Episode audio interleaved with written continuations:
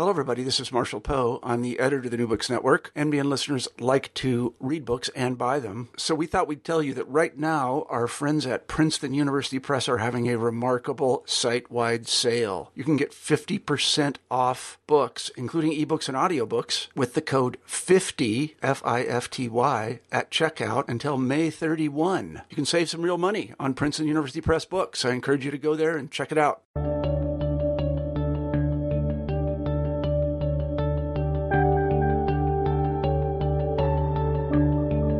Hello, everybody, and welcome back to the New Books Network. I'm Marshall Poe. I'm the editor in chief of the network. And as often as I can, I try to do an interview with somebody who has a book that is particularly interesting to me.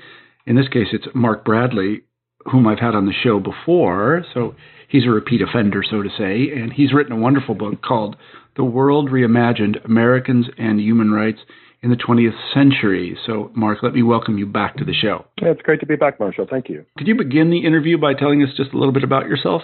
I uh, teach history at the University of Chicago, and I am also the director of our Human Rights Center there as well. Mm-hmm. And so you have a long-standing interest in human rights. I know that. Yes. What moved you to write this book? Why did you write this book? Well, the last time I was on the show, I had finished a book on the Vietnam War. And I was thinking about new projects and ended up at a conference on torture, which wouldn't necessarily be where you think you'd have some kind of generative idea about a new project. But it was the most interesting academic conference I had ever attended.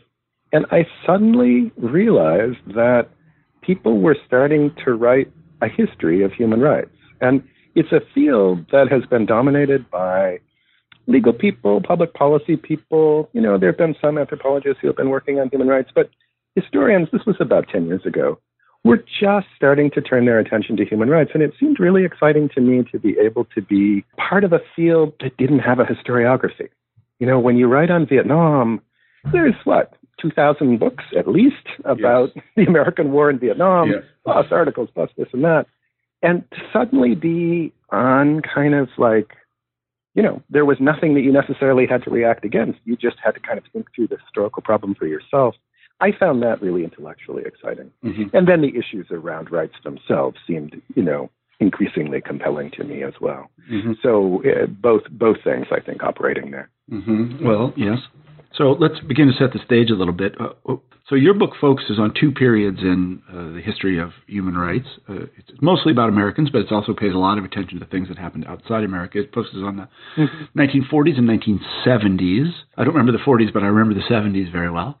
And mm-hmm. um, can you tell us a little bit about the, I want to call it the prehistory, that is before the 40s, a history of human rights talk? Well, that's an interesting question, Marshall, because I'm not so sure there's much of a prehistory, and that's that that's that's controversial to say because some people will say to you, well, there's the Enlightenment, there's um, you know, the early modern Europe. They're talking about rights in one form or another, and I mean, all this is true, right? That rights talk is something that goes way, way back in time.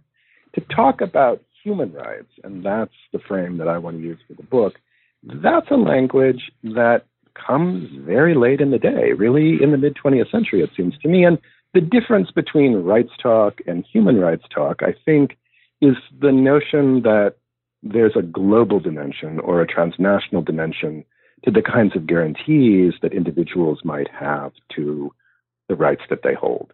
So rather than the nation state necessarily being the adjudicator of people's rights, that there was some place that you could look to outside of the nation.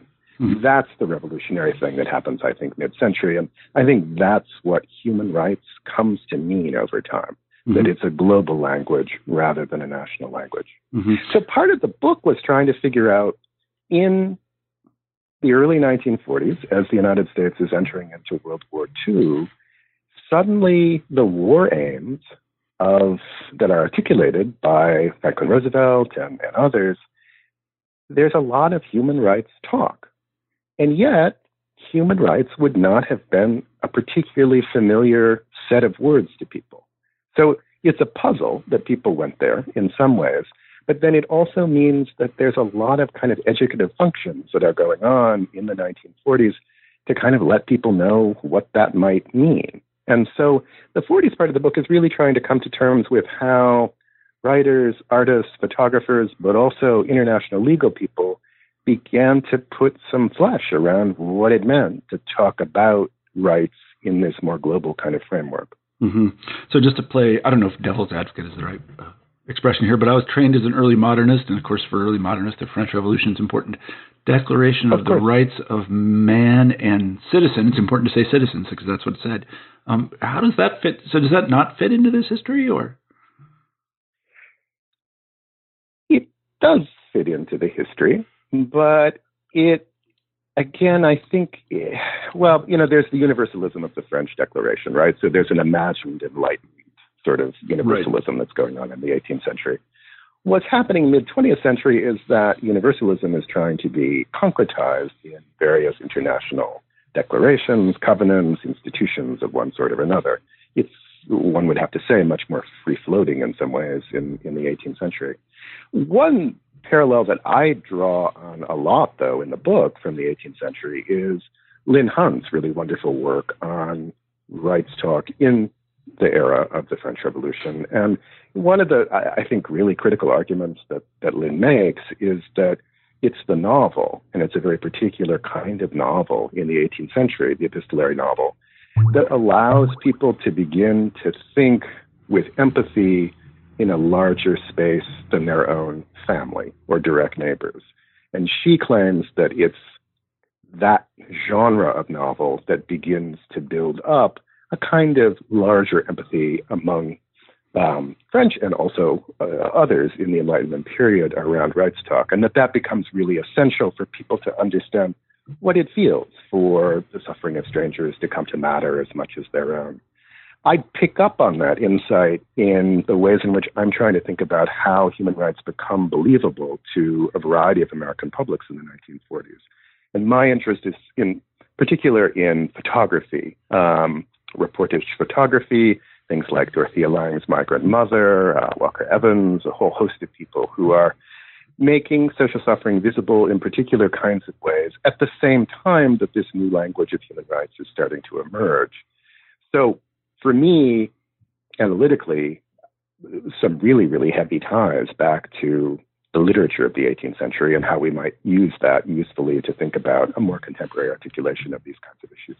Mm-hmm. I, I guess a question that I also had was because human rights, at least by the 1940s, is speaking in the language of universalism, that is, these are attributes of every person.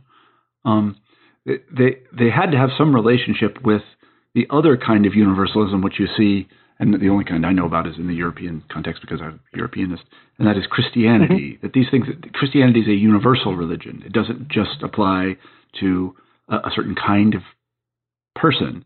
It, it's everyone uh, is is a recipient of Christ's love who will accept it, and that came with.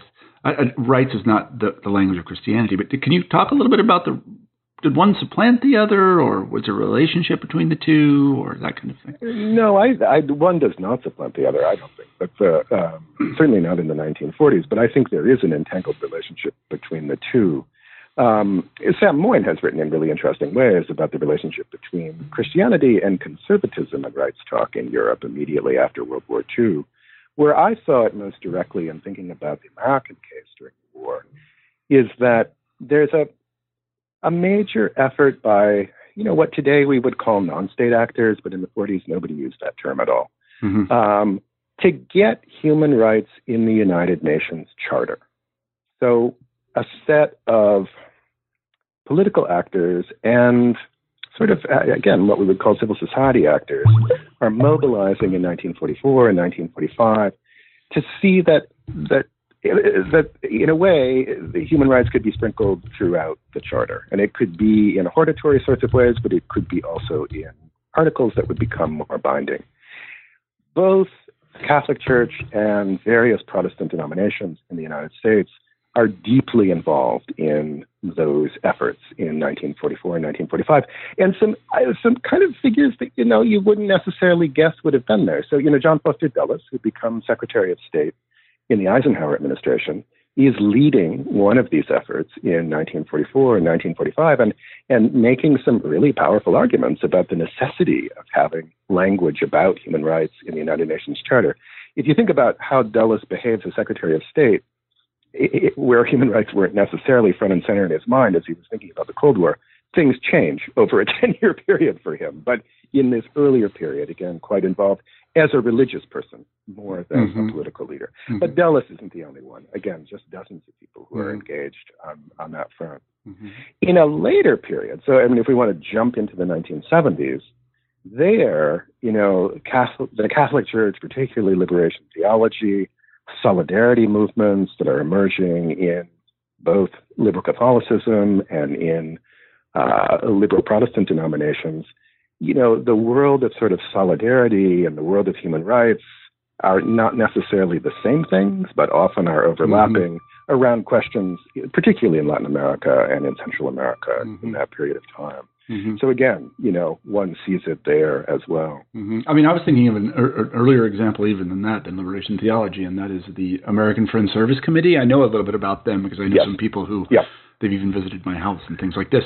Um, and it's quite yeah. a fascinating organization, I have to say. And they, they're I don't exactly know the history of it, but it's from the 20s or 30s, isn't it? It's early.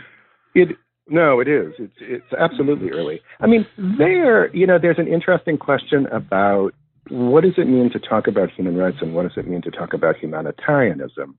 And yeah. how much are they intertwined and overlapping, right? So, American Friends Service, in a certain way, you'd think of in a kind of humanitarian zone. And I mean, what I know best about their work was 1948 in Palestine, mm-hmm. when they're working very closely in refugee communities. But they're doing that kind of work in many places over time in China in the 1920s. But some of that's rights work, some of that's humanitarian work.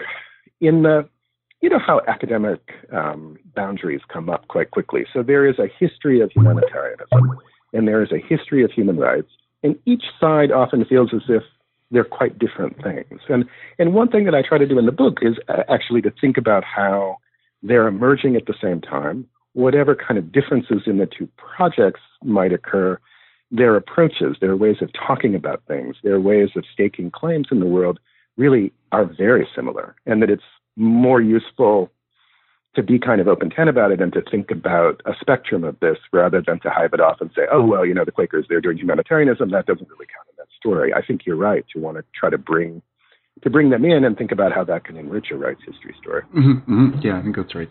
So, can you tell us the story of, and this may be too broad, the story of how the United Nations came to issue a Declaration of Human Rights? Well, again, the kind of emergent canonical story about that is all focused around 1948. That's when the Universal Declaration of Human Rights is passed by the General Assembly and the conversations about how to build that declaration start in 1946. They're largely going on partially in New York and partially in Geneva. And it's a very international group of people who are doing it. Eleanor Roosevelt is chairing that committee, so it has, you know, a kind of American valence to it. But important French figures, Rene Cassin, several figures from um, the Middle East, from China. It's, it's a remarkably cosmopolitan group in some ways. But one of the things that I try to argue in the book is that there's a kind of prehistory to that as well. So there are four declarations of international human rights that are crafted during the period of the war itself. All of those are projects that are going on in the United States, one directly within the State Department, the other three within kind of international law groups and they're not necessarily they're happening in the United States, but there's so many emigre scholars that are coming to the United States from Germany, from you know occupied Europe. So again, a very cosmopolitan mixture of people.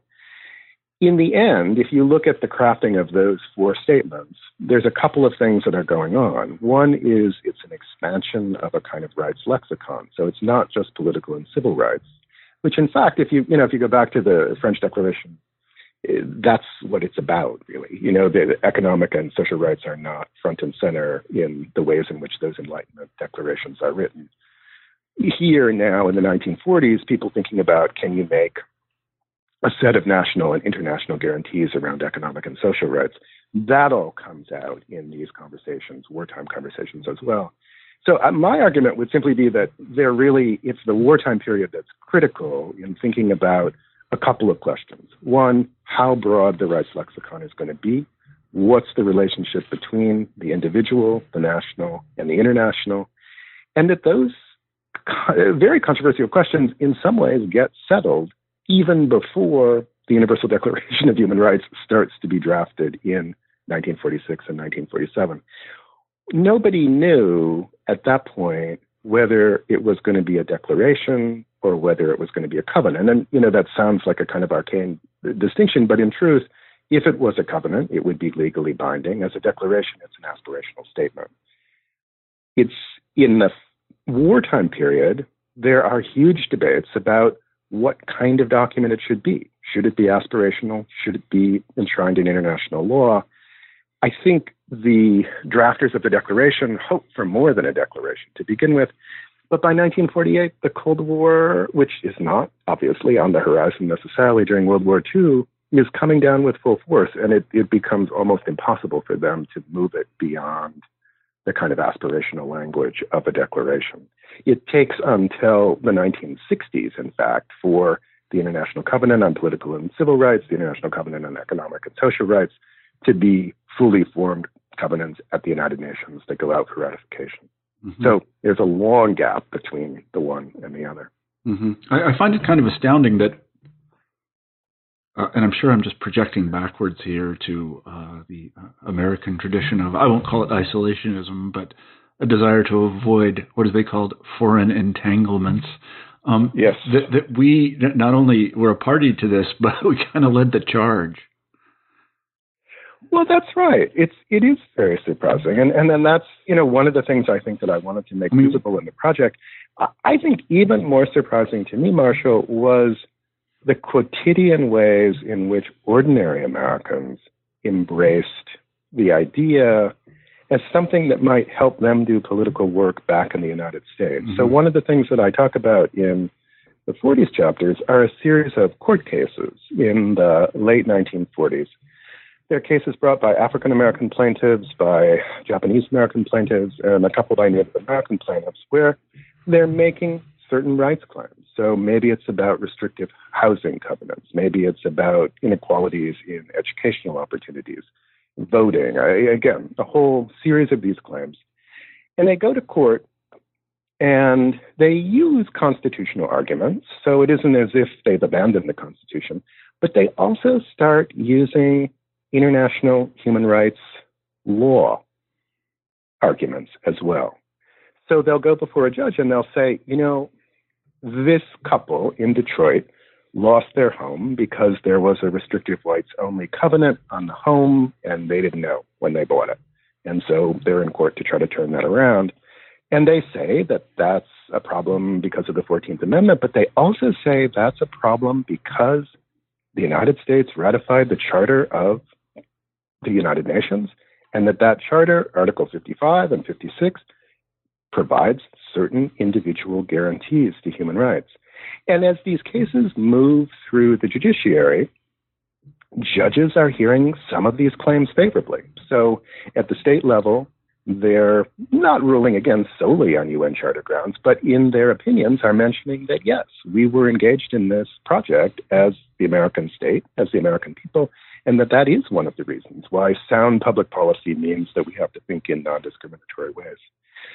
Two of these cases go to the United States Supreme Court. They never rule on the international law question, right? The Supreme Court often allergic to that in their rulings, but several of the concurring opinions in those cases are again pointing to the charter, pointing to disengagement during the wartime period in human rights. Mm-hmm. So I found that just totally fascinating, right? You know, that a couple African American couple in the middle of Detroit, somehow they and their lawyers together come to an international human rights guarantee that can really help them, right? I mean, that's that's engaged.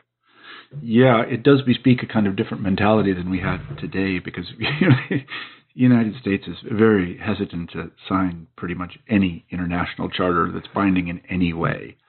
So I mean, for good or ill, I'm just stating the fact of the matter. Yeah, we don't we don't. It, it, and it, are those arguments still presented in legal cases? I, I don't know. Well, I mean that that moment in meeting one. I mean, there's a there's a huge kind of backlash in the early 1950s toward making those kinds of arguments. So there's a conservative senator from Ohio. His name is John Bricker, who yeah. Is upset, and as are a number of conservatives in the House and the Senate about exactly what you said: the notion that somehow foreign law could come in and contaminate, you know, the American system. And there are hearings that are held, and you know they're really. And finally, the Eisenhower people say, you know, we're not going to put forward any more of these conventions. We're done. If you'll just sort of, you know, leave us alone, and and so they do. Mm-hmm. But it's uh, it's an argument that is also wrapped up in McCarthyism, so that there's something about foreign law that's not just sinister, but it's also tarred as a kind of socialist or sort of communist, you know, project. Mm-hmm. And so I think one of the reasons why it evaporates as a sort of domestic language is that, you know, the NAACP, who are starting to use the language, you know, in the late 40s, and it seems to be doing some work for them, now it tars them in a kind of, you know, communist sort of way. And it just, it doesn't do the work anymore. So mm-hmm. they let it go. And mm-hmm. I mean, they've got enough burdens, right? They don't need to fight that fight as well. Mm-hmm. And and that really marks not just a kind of state disinterest in what's going on, but it, it marks a kind of civil society disinterest too. You know, mm-hmm. that that part doesn't come back later either. Different reasons why those choices are being made, and, and to me, more understandable on the civil society side. But nonetheless, the evacuation is happening at both levels.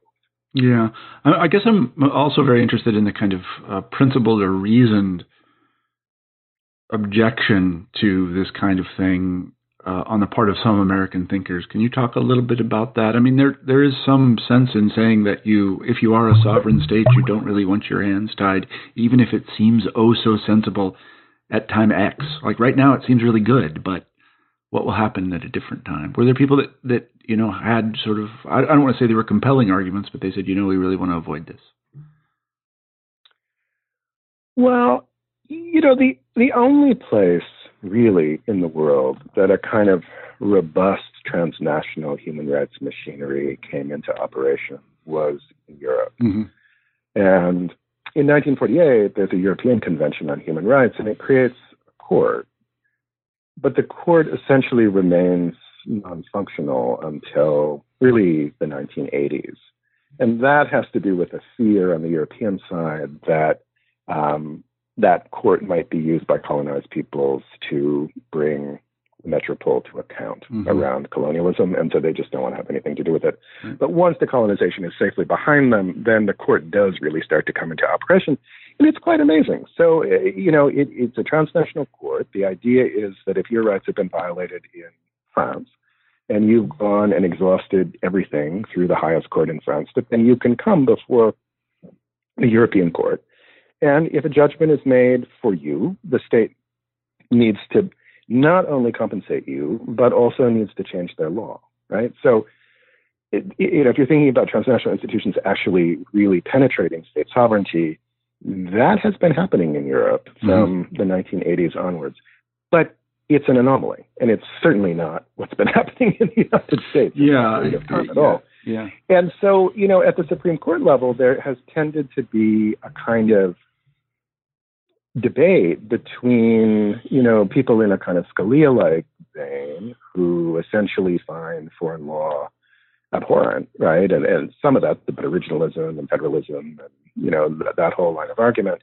And then a more pr- pragmatic set of arguments on, you know, the more liberal side of the court, but Kennedy being a kind of swing figure in between, where in fact they're willing to use European court cases in thinking about how they might decide on certain points of law. So the Lawrence v. Texas decision about sodomy, um, you know, there's Kennedy writes that decision, and he's writing in a number of European court cases that, again, he thinks are helpful to think with. never making the argument that that law is determinative for the United States, but it, that it's useful to think with.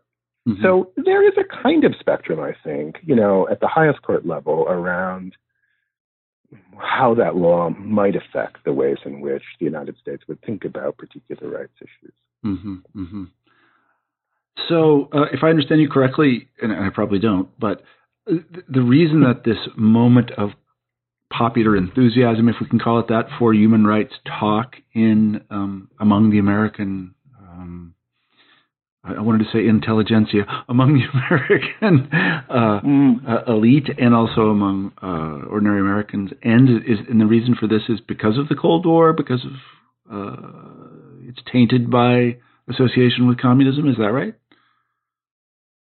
The decline yes. of interest in using the language, I think, does have quite a good deal to do with the ramping up of the Cold War. Mm-hmm. That it again the United Nations, that sort of site of kind of, you know, the transnational as possibly having some kind of role in the ways in which world politics would work in an increasingly bipolar world, um, is, structurally, it isn't working.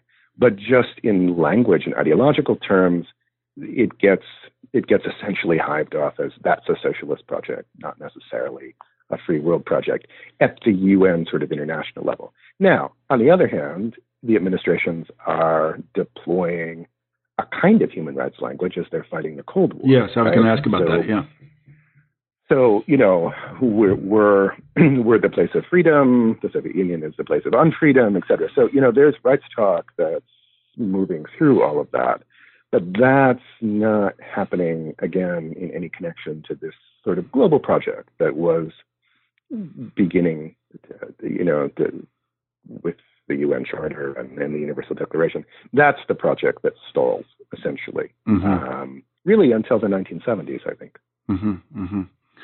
I mean, it's very interesting what you say because in criticism of the Soviet Union in the 1950s and 1960s, well, maybe not so much the 1950s, but the 1960s, it was it was really in a much older language and it had to do with tyranny. I've studied this a little bit. They talked about Soviet mm. tyranny a lot, mm-hmm. something like it's straight out of the 15th or 16th century.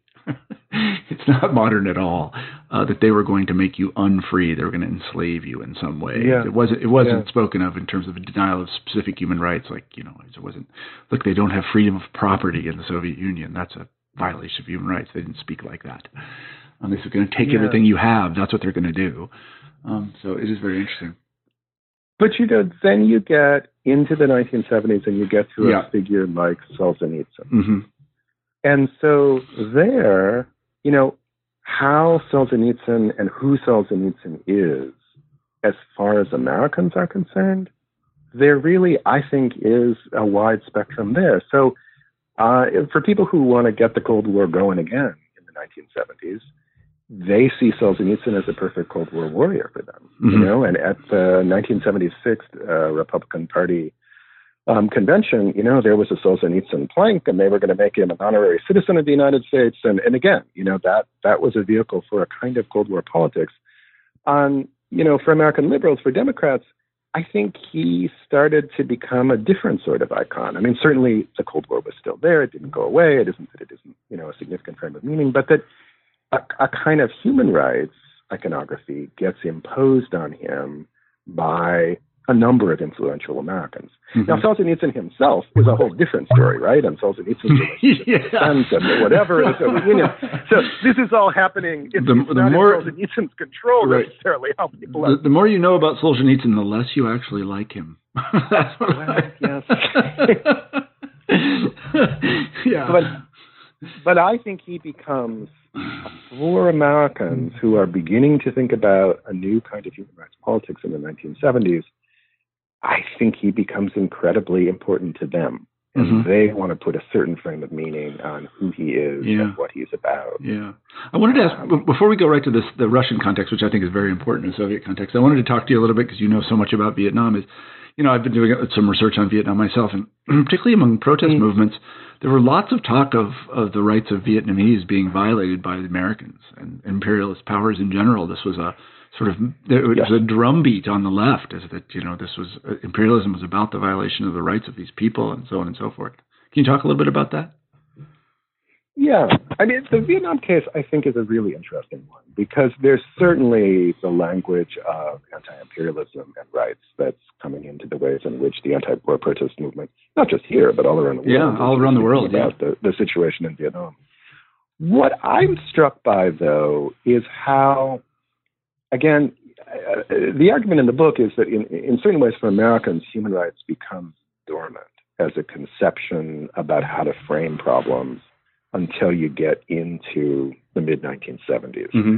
So, at the very, very height of the war and at the very, very height of the anti war protest movement, in fact, a human rights frame, as we would come to think of it today, doesn't become a kind of fundamental framing device for people. Mm-hmm. The language of anti imperialism and the language of human rights are somewhat different languages. Yeah.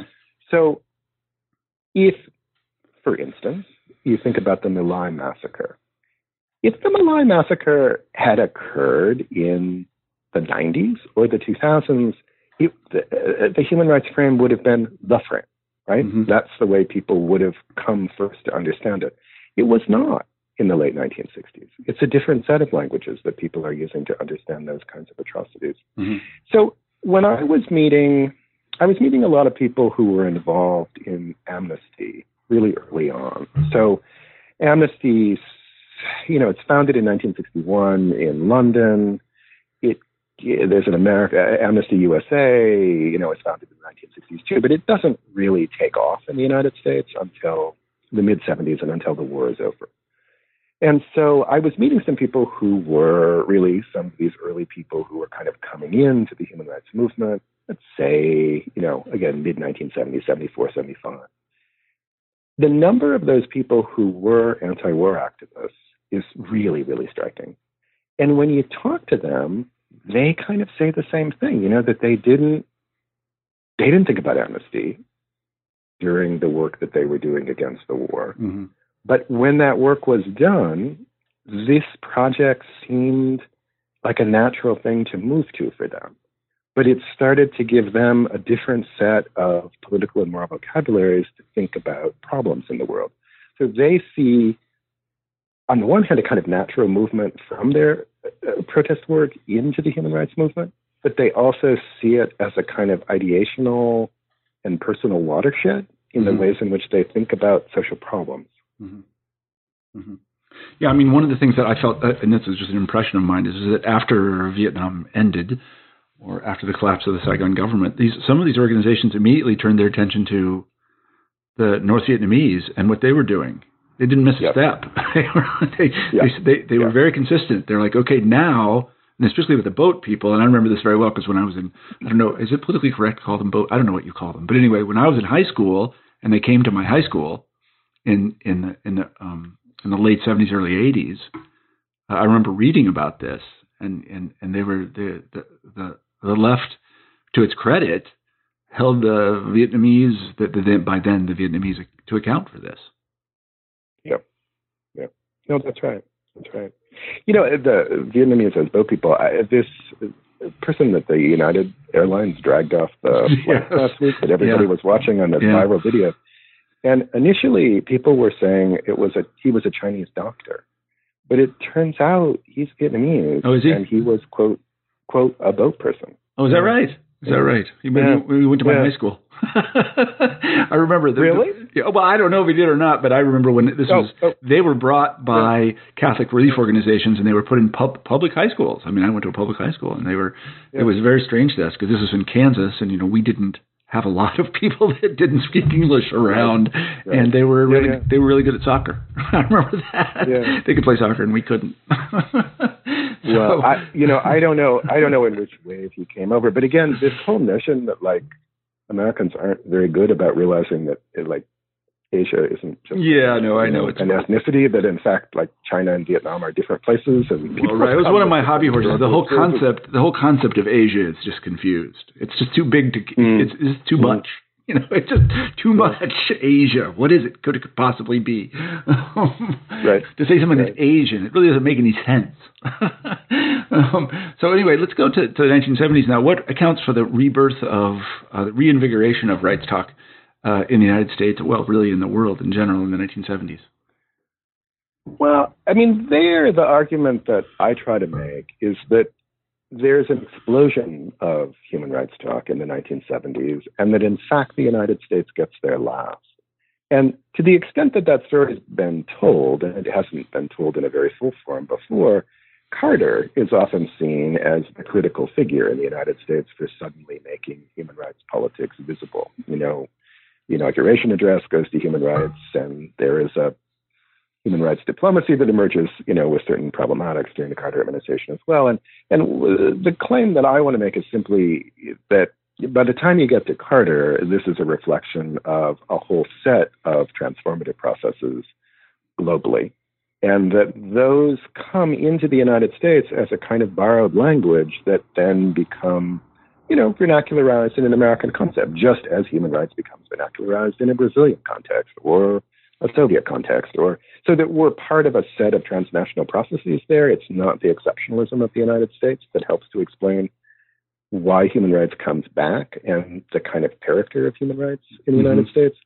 But what's different in the United States than what's happening almost every place else in the world in the 1970s is elsewhere, human rights becomes a language to talk about problems at home. In the United States in the 1940s, it was a language to talk about problems at home, but also to talk about problems that were happening out in the world.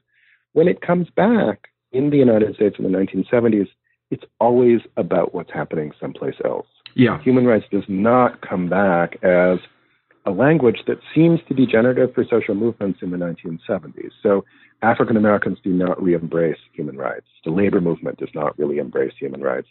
Feminism does not really embrace human rights in the 1970s. Those who see themselves as human rights campaigners and human rights actors, it's about problems someplace else, mm-hmm. whether those are in Latin America, whether they're in Asia, whether they're in the Soviet East. So it, it comes back again against a larger set of global processes, but the American vernacular of that is it is as an outward facing language rather than an inward facing language. Yeah, and that's completely consistent with my memory of it too. Uh, again, the, so so I, I mean I went to a high school where there was busing, and um, although the, generally racial relations were really good, there were race riots in my high school, and you know there were problems. We never spoke about mm-hmm. it in terms of this, but what I do remember is reading in Time magazine about Jews who wanted to emigrate from the Soviet Union. This is before I had anything to do with mm-hmm. Russia at all. Who wanted to emigrate mm-hmm. to the mm-hmm. so- from the Soviet Union, and the Soviets were using this as a, a kind of political lever. Like they would let certain numbers of yep. them out, and so on and so forth, and that this was a violation of their human rights. And there was even a uh, a set of accords that was later signed, uh, the Helsinki Accords, and there was a, another, there was a foundation run by this guy Sakharov, and they they they right. monitored the Helsinki. This is how I learned about human rights. was about yeah, these people yeah, that wanted to immigrate to Israel and couldn't do it. I think that's how I learned about Israel too, to be honest with you. um, but that was the only context in which I understood anybody's human rights to be violated. Were these specific religious people who wanted to go someplace else, and the Soviets wouldn't let them. And the case and the case of Soviet Jews is really interesting in that period of time because in part that is about the dynamics of a continuing Cold War. Yeah. But that is also about the beginnings of a kind of reinvigorated global human rights movement of which they become important objects in that period of time. And that's, I mean, to come back to your earlier question about religion, I mean, there's all kinds of religious valences yeah. around that set of issues particularly in the United States around evangelicals, because yeah, yeah. I, I, don't talk about this as much as I really should in the book. But fortunately, Melani, Melani McAlister is writing the book that will deal with all of this. But thinking about where, I mean, global evangelicals uh, by the 1990s have firmly embraced human rights. Yeah. Where does that come from? And what she does is say, actually, you've got to be thinking about the 60s and the 1970s to think about where that comes from, and Soviet Jewry is part of that. Yeah, yeah. Yeah, I mean, it was it, it, it did make it very uh, well. It was very thoroughly covered by the American press. If it made it to Kansas, mm-hmm. and, and, you know, mm-hmm. if it's covered by the American press, it probably makes it out elsewhere. But that was the first time I ever learned if anybody's anybody had any human rights or whether they were being violated or not. And it seemed to me as an American, well, obviously, if you, you know, to me it was like, well, if you want to if you want to leave your country, you should be able to leave your country. Any American can do that, right? If you want to practice your religion, you can do that, right? right? I mean, that's right. obvious, mean, even if it isn't obvious. it's obvious if you see what I mean. And that's sort of like you know. But do you but do you remember in the 1970s that suddenly Brazil, Chile, Argentina, that you know those kinds of human rights violations? No, I d- I don't really know. You, you don't. I, I don't really remember that very well. No, I was. But I mostly remember playing a lot of basketball personally and reading mm, Time magazine okay. occasionally. I'll admit it. I you know I was studying sports very intensively, but I did read Time magazine, so that's how I learned about that. But then you know I mean I went into Soviet studies when I was an undergraduate, and I learned a lot more about this. And also you know the thing about it was even in Kansas you could meet people, uh, Jews who knew about refuseniks, and they would come and talk. And you know, this is even in Kansas. You know, this these people have. I mean, they really had a nice network to get the word out about the their co-religionists who were whose human rights were being oppressed if they were making it to mm-hmm. Wichita, Kansas, which they did. So I, yeah. it was yeah. a, and then and, you know, then as you say, uh, you know, one of these people wins the Nobel Prize, and then Solzhenitsyn, and he becomes an international right. star. Uh, right. so and, and and really becomes kind of the face of this, and and uh, yep.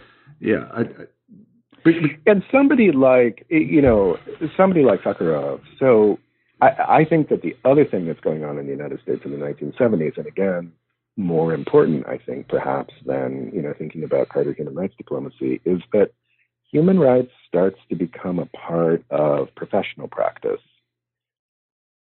for American scientists, for mm-hmm. a whole variety of American professionals. And for scientists, Sakharov is key. Yeah. I mean, you know, the fact that you would, in a kind of Amnesty International like way, adopt a Soviet dissident who was doing the same kinds of scientific work that you did mm-hmm. in the Soviet Union.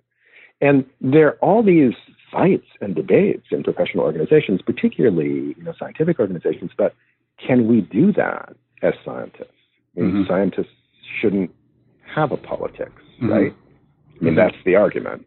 And so people really had to kind of break down that fourth wall to say, yes, in fact, an American Scientific Association can take a stand against human rights violations in one place or the other in the world. And I think that's happening with lawyers, that's happening with um, eventually it's happening with people in you know business as well that it just human rights gets baked into what it means to be a professional person in the United States and it seems to me that once that happens and again all about violations that are happening outside of the United States but once that happens it gives a kind of permanency to a sort of human rights sensibility in the United States which yeah. I think persists to the present day. Yeah, you, you, you may be right, but I, I, I, if I remember that when I joined the AHA, which the American Historical Association, a long time, they were right. they were designating places nuclear free zones. yeah, yeah, yeah. I think that moment's passed. I'm not sure. Maybe they still designate places nuclear free zones, but we haven't talked about something that's very important in your book and very important to the history of this because I think these organizations are largely responsible for the, the, the continued focus on civil rights, and that is NGOs of every stripe and yeah kind yep. and I don't know. It's, it's incredible how many of them there are. Can you talk a little bit about that history? Yeah, I mean, you know, that explosion really comes in the 1970s. And again, it's not to say that there aren't non-state actors out in the world before that period of time, but it's just an exponential increase in that kind of actor in both domestic and international politics. And again, here I think it's really important to put the human rights issue in conversation and in context with other emergent interest areas too. So it's happening in human rights, it's happening in the humanitarianism world. Humanitarianism and kinds of organizations that are working as humanitarian actors in some ways fundamentally transformed in the 1970s, with Médecins Sans Frontières being, you know, the, the kind of preeminent group in that, but also around environmentalism as well. Mm-hmm. So you know, those three human rights, humanitarianism, environmentalism emerging simultaneously as new national and global concerns in the 1970s. And then it's non state actors of a variety of sorts who become increasingly powerful, I think, in the ways in which at least advocacy politics is working from that period onward. Yeah, I don't mean to be cynical about it, but and maybe I missed this in the book, but was there some change in the tax code in the United States that suddenly allowed this incredible proliferation of NGOs? I mean, they're, they're, all of a sudden, just boom, there they mm-hmm. were. Is there any? Well, the, the, no, the five hundred oh, the five hundred oh one c three yeah. status that yeah. We're a five. The New Books happening. Network is a 501c3. yes, that is doing a lot of enabling in this period of yes. time. But again, it's it's not just an American phenomenon. Yeah. It's happened. I mean, this is a global explosion in these kinds of groups. And I think, you know, in a more profound way, a kind of different way in which people are talking in the public sphere about social problems of one sort or another. I mean, if you think about, you know, the 1950s as kind of the the expert was the person that you would come to. John Kenneth Galbraith would tell you about economics, right. and Robert Oppenheimer would tell you about nuclear war. Now, increasingly, it's a kind of collectivity connected to, you know, it's Human Rights Watch, not mm-hmm. necessarily a person who has the power and authority to make those kinds of statements. That's a really different way of engaging in um, whether it's national or global politics. I think that it's it's collectivities that speak, that have a kind of authority, that have a kind of power, and who also are able to speak not just in kind of like rational actor, bureaucratic, you know, um, statistical kinds of terms, but that increasingly the experiential is seen as just as believable. Yeah. So you don't just make a claim about this many people were tortured. You do that too, but you also want to put in front of people a sense that this was the experience of this tortured victim, this was the experience of that tortured victim. Uh-huh. And that seems to me about a kind of global shift in Holocaust memory that again also begins in the 1970s as uh-huh. well. Uh-huh. The notion of the testimonial, the notion of public witness, all of that, right, I think is happening in in that kind of larger sphere too, and that's affecting how yeah. it is these groups represent themselves and how people find their claims believable or not. Yeah. Well, there is a, a one of the great, I would say, benefits of, of this burst of NGO activity and the money that flows to it is there are these wonderful reports that come out every year on you know the annual index of journalistic freedom or the annual index of torture throughout yeah. the world or the annual index yeah. when I used to work at a magazine in Washington and we we relied very heavily on these reports for what we said about the yeah. world and they, some of them are really just terrific work and and they're good employment for social scientists they, are indeed. But you know, one like the the kind of the kind of canonical human rights report genre is the country report. Yep, that's right. right. That's, exactly right. So, and I mean, the CIA country it, report, so, we should say. Yeah. Well, no, I mean the State Department's. Aren't they CIA? Report. I thought the CIA produced them. No, is it? Is it the no, State no, Department? No, well, I'm wrong. That's yeah, State sorry. Department. Yeah, State Department country report. I'm wrong. Interestingly enough, I mean, you know, and there have been problems with those country reports over time, so I don't yeah. want to like overvalue okay. them. But on the other hand, every year that the country reports come out from the State Department, the Secretary of State has presented it in a public ceremony. This year, for the first time ever, the current Secretary of State, Rex Tillerson, was not able to be present hmm. for the ceremony that the country report was produced from. So, you know, if you're trying to think about there, there, are many ways to think about the era of Trump as problematic for human rights, but that you know that you don't show for that yeah. kind of thing, yeah, and yeah. you did show for it, no matter how complicated your own administration politics were about human rights, is, yeah. is quite striking. Well, as you, as you say about the 40s, so it is with the 70s. It passed. Why did it pass? Well, it passes. I, am not so sure it passes. Okay. In a way. I mean, I think at there are two levels that one can think about this at. If you're if you're thinking about it in terms of how human rights is represented by the American state, I don't know that it passes, but it becomes increasingly problematic over time.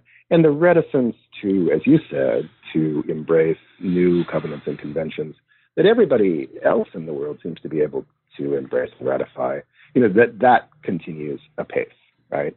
And, and, and hasn't radically changed over time. I believe that the kind of civil society group of Americans who began to identify human rights as a set of concerns about things that happen outside of American shores, I, I think that remains as robust today as it, you know, as it was 70s, 80s. I, I think that's only okay. developed and gone deeper over time. Mm-hmm. Um, so it depends on where you look in mm-hmm. some ways. But if you look solely at the state level, you're quite right. Mm-hmm. Well, I wanted to spend a, just a couple of minutes before we conclude talking about um, some of the pitfalls of human rights talk, and uh, particularly in, in, in, the current international political environment. Um, I'm thinking particularly about uh, the way it runs up against. Uh, well, to specific, uh, a specific example would be um, religious traditions. So something mm-hmm. like uh, I was just reading about a case of a doctor who was, I think it was in Minnesota or someplace, who was performing female circumcisions in the United States, Muslim doctor. Um, mm-hmm. You know what? I, and, and then, of course, in the context of the war on terror, I mean, it's one thing to say you shouldn't torture anyone until you think that you should, and then maybe it might work. Uh, of course, we have some evidence that it doesn't. But I guess I just wonder. It, I, I, guess I just wonder how we should think about these things now, because I mean, eh, it, one of the things you just mentioned, not not to go on for too long, is, is, that yeah, the United States doesn't sign on to these things like everybody else does, but one might e- easily argue. I mean, one might sensibly argue the United States isn't like every place else. Yeah, but you could argue that about France. You China. could, yeah, you definitely could, and I think the French, I think the French may be arguing that right now. everybody's, yeah, everybody's arguing that. that. The British argued that. Yeah. Yeah, no, I, I, I hear what you're saying, Marshall. I, I think that I, I, when I when people are talking around those kinds of issues, and again, whether it's a thin or whether it's a thick language in the ways it's actually deployed in the world, that, those are useful distinctions to be talking about. And, and yes, there's a certain amount of, um, you know, I mean, practice does not follow necessarily the way in which people are, are, are talking in more rhetorical terms and that there's always been a kind of selectivity and unevenness in terms of what kinds of human rights problems in what kinds of places when, right? So, you know, even in the 1970s, where I'd argue that there was a kind of fluorescence of this, some places were identified as places that had human rights problems, and others were completely ignored, mm-hmm. right? So, yeah. even among advocates, there's a sort of sense of unevenness in, in what's in, in what's in how that's being done. But I think you know, on on the other hand, it's it's a kind of utopian notion that the Universal Declaration of Human Rights would suddenly govern the ways in which international and state politics work, right? So that at, at, at what level do you start to talk about is it a work in progress towards something that may never actually achieve, you know, the largest aim? Or is the quotidian process of what does happen still a series of productive interventions in the world. So that's one side of it. The other side of it that you're getting at is also, you know, conflicts about rights. Like how do you how do you adjudicate between is if there's a set of cultural values on one hand and there's a more quote universalized sense of rights on the other hand, what happens when you bring those into conversation mm-hmm. with one mm-hmm. another? Are is rights talk inherently a kind of Euro-American sensibility about the ways in which the world should work? Therefore, you move into other cultural realms. People think about rights in a different sort of way. And again, I tend to think that when that language is deployed by the state, like when the Chinese state tells me that, well, there really are, you know, Asian human values, I don't really believe that. Mm-hmm. On the other hand, if I'm on the ground working with a Chinese human rights organization who says, in this local context, this is going to be a really complicated thing and it's got to be thought about in sensitive ways that makes total sense to me, right? So it's I think part of it is the sincerity by which people are going into that. Is it a polemical project or is it really being engaged in how do you begin to think about a complicated set of problems on the ground? Where is culture in that? Where is human rights language in that? And how do you move forward in a productive way rather than in a kind of, you know, idealized sort of rhetorical fight? Mm-hmm. Mm-hmm. It is a very well. I really like the way you put it. I can't recapitulate it right now, but you know, these are aspirations, and, and I think they should be treated as such. These are general statements mm-hmm. of principle. We shouldn't let them guide our foreign policy, for example. I think everybody would agree on that because we'd be at war all the time, and we don't want that. We have to live with um, well, we have to live with ourselves, and we're violating them here. and we have to live with other people, and they're violating them there. But, so, but yeah. you know, when you when you suddenly have an American president who says that torture is okay, when you have an American president who has welcomed in the president of Egypt, who is violating people's human rights right and left in Egypt, and saying great job, when you've got the United States not showing up at the Inter-American Commission on Human Rights, where the Americans have always showed up because the topic is about uh, emergency detentions, uh, you know, I mean. I, I think in some ways eh, this may not be a particularly good moment for the American state of human rights, but I I think it's entirely possible that human rights will become a more resonant language yeah, for could. those who are engaged in the resistance against the administration because yeah. you know because of the sort of outrages that that appear on an almost daily basis. I mean, American airports that are turned into sites of detention over a weekend. Mm-hmm. Suddenly, where's the line between human rights happening someplace out there or happening? I, I see what you mean. I mean, a, a, a person that I, I was talking to a person and he says the Trump administration is about remembering not particularly proposing, but remembering that the United States is a country and not a project. And I think that that's mm. kind of the way he thinks mm. about things.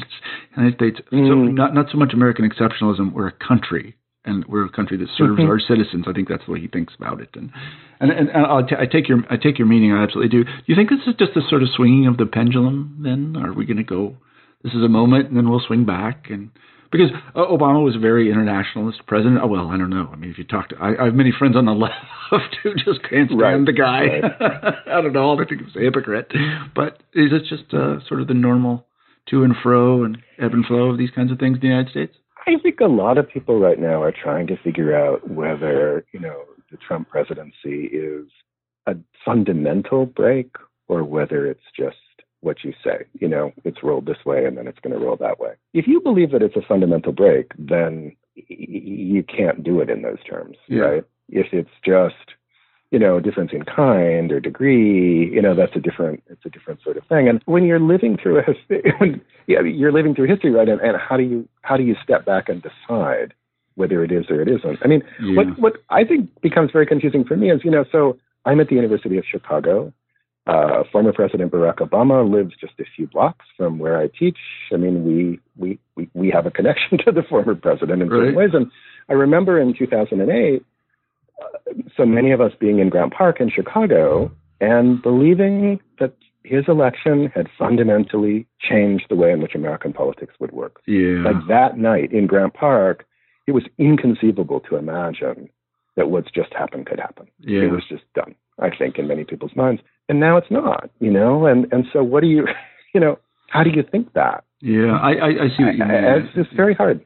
I think the older I get, the less I see fundamental breaks. But I recognize completely that it's very difficult to recognize them. If we could, then I think the world would be a very different place. I don't think we can recognize them very well at all. I, I really, it's very hard to say. I mean, one of the things I'll just is sort of uh, off topic a little bit, but when the reaction to Trump being elected reminded me a lot of the reaction people had in 1980 when Reagan was elected. And you know what? The world did not end. I guess I would say is I'm betting not fundamental break, but that's just me. Mm, mm, yeah, yeah. from from my lips to God's ears, as they say. we'll, we'll see exactly what happens. So, Mark, it's been lovely talking to you again. I could uh, write another book. We can have another hour conversation. At least I hope. This is just so it's so great to talk to you. Um, we've been talking Thanks. to Mark Bradley about his book, The World Reimagined: Americans and Human Rights in the 20th Century. Mark, let me ask the traditional final question on the New Books Network, and that is, what are you working on now? Um, two things. Uh, one is I've just signed on to be the general editor for a full four volume Cambridge History of America in the World. Uh-huh. We're going to do four volumes going back to the 1500s up to the present day. And this new field, you know, I mean, American diplomatic history has morphed into something that we now call America in the World. It's a much more expansive way of thinking about the field. And this will really be, I think, the first place that we're going to be putting together 130 contributors, some of the really key players Wow. in the way the field has transformed, and trying to think when we're all together over four volumes, Uh, how do we understand the world differently, maybe a little bit better than we did, you know, 20 Hope years so. ago? Yeah, we'll, we'll so. see. Yeah, yeah. So that, and for myself, I'm I'm really keen on a, a project that I guess I'm calling now a kind of intellectual history of the global South, and so trying to Oh, cool. think back really into the the sort of period of high imperialism and then to the present to think about how how that way of thinking about it's not you know we we went from a colonized world to a third world to a global south. And and what what are those how do we think about it if we are trying to look at genealogies for what the global south actually means in the world? Uh-huh. Well, those are great projects, um, and I wish you luck on both of them. thanks Absolutely. Thanks. And thank you so much for having me. It was it was just a pleasure to talk. Absolutely, my pleasure. Let me say again that we've been talking with Mark Bradley about the world reimagined, Americans and human rights in the 20th century. I'm Marshall Poe. I'm the editor in chief of the New Books Network, and thank you very much for listening in. And I hope to talk to you soon.